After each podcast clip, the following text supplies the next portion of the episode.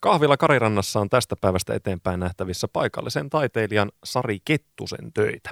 Näyttely talvipäivän tarinoita on esillä helmikuun ajan ja taiteilija itse on nyt puhelimen päässä. Hyvää päivää Sari. No hyvää päivää. Näyttely koostuu siis tekstiilitaiteesta, niin millaisia teoksia siellä on nähtävillä? No siellä on kangaspuilla kudottuja tekstiilitaideteoksia, ne on kuvia ja teemana on nyt tämmöiset talvipäivän tarinat, eli talviaiheisia töitä on esillä.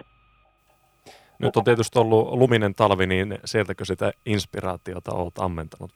Joo, mä tykkään kovasti kyllä talvesta ja talven väreistä ja tunnelmista ja kaikesta, mitä talveen liittyy. Et mukava, kun nyt on tämmöinen oikea talvi. Onko tämä sitten ihan perinteistä kankaan kudontaa? Täytyy tässä tunnustaa maalaisuuteni, että en hirveästi, hirveästi ole moista harrastanut itse, mutta onko tässä jotain modernia tekniikoita tai jotain tällaista mukana?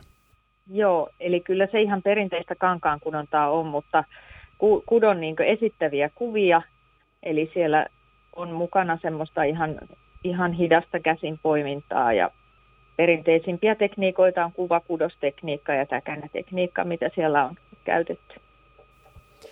Katselin vähän sun nettisivulta noita sun teoksia ja täytyy sanoa, että mulle kankaan kudonnasta tulee ekana mieleen mummolan seiniltä tutut usein kukka-aiheiset seinäryijyt ja siinä mielessä tässä on pikkasen eri meininki.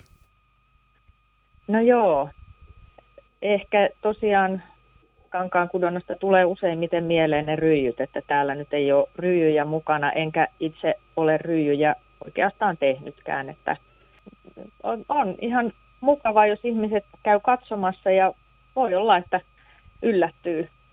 Kyllä ne ehkä vähän erilaisempia on kuin mikä se mielikuva sitten. Kankaan kudonta käsittääkseni on Suomessa vähän hiipunut. Miten näet, Sari Kettunen, kun on makrameita ja muuta käsityötä ja suosio nousee koko ajan, niin uskotko, että myös kankaan kudonta voisi kokea tämmöisen samanlaisen boostin?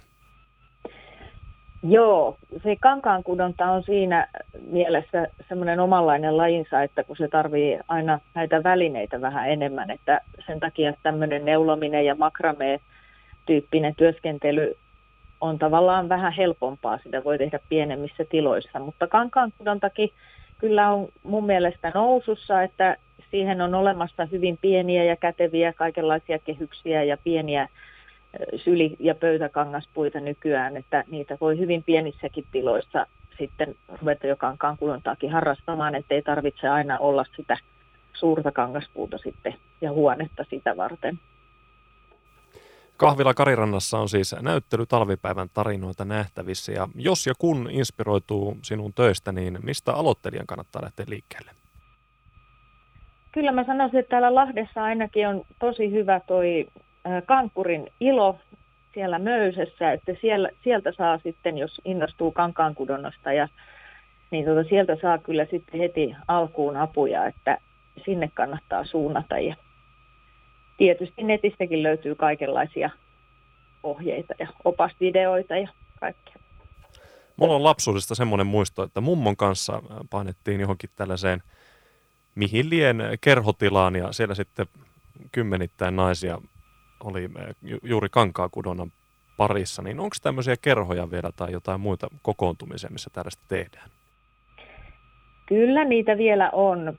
Ja just tämä mainitsemani Kankurin ilo on täällä Lahdessa kyllä semmoinen paikka, että siellä pääsee vielä kokemaan tuota tunnelmaa. Mutta kyllä niitä ympäri Suomea mun käsittääkseni edelleenkin on ja pienilläkin paikkakunnilla saattaa olla just kansalaisopistojen tämmöisiä tiloja ja sitten varmaan tällä taito taitoketjulla on myös jonkin verran.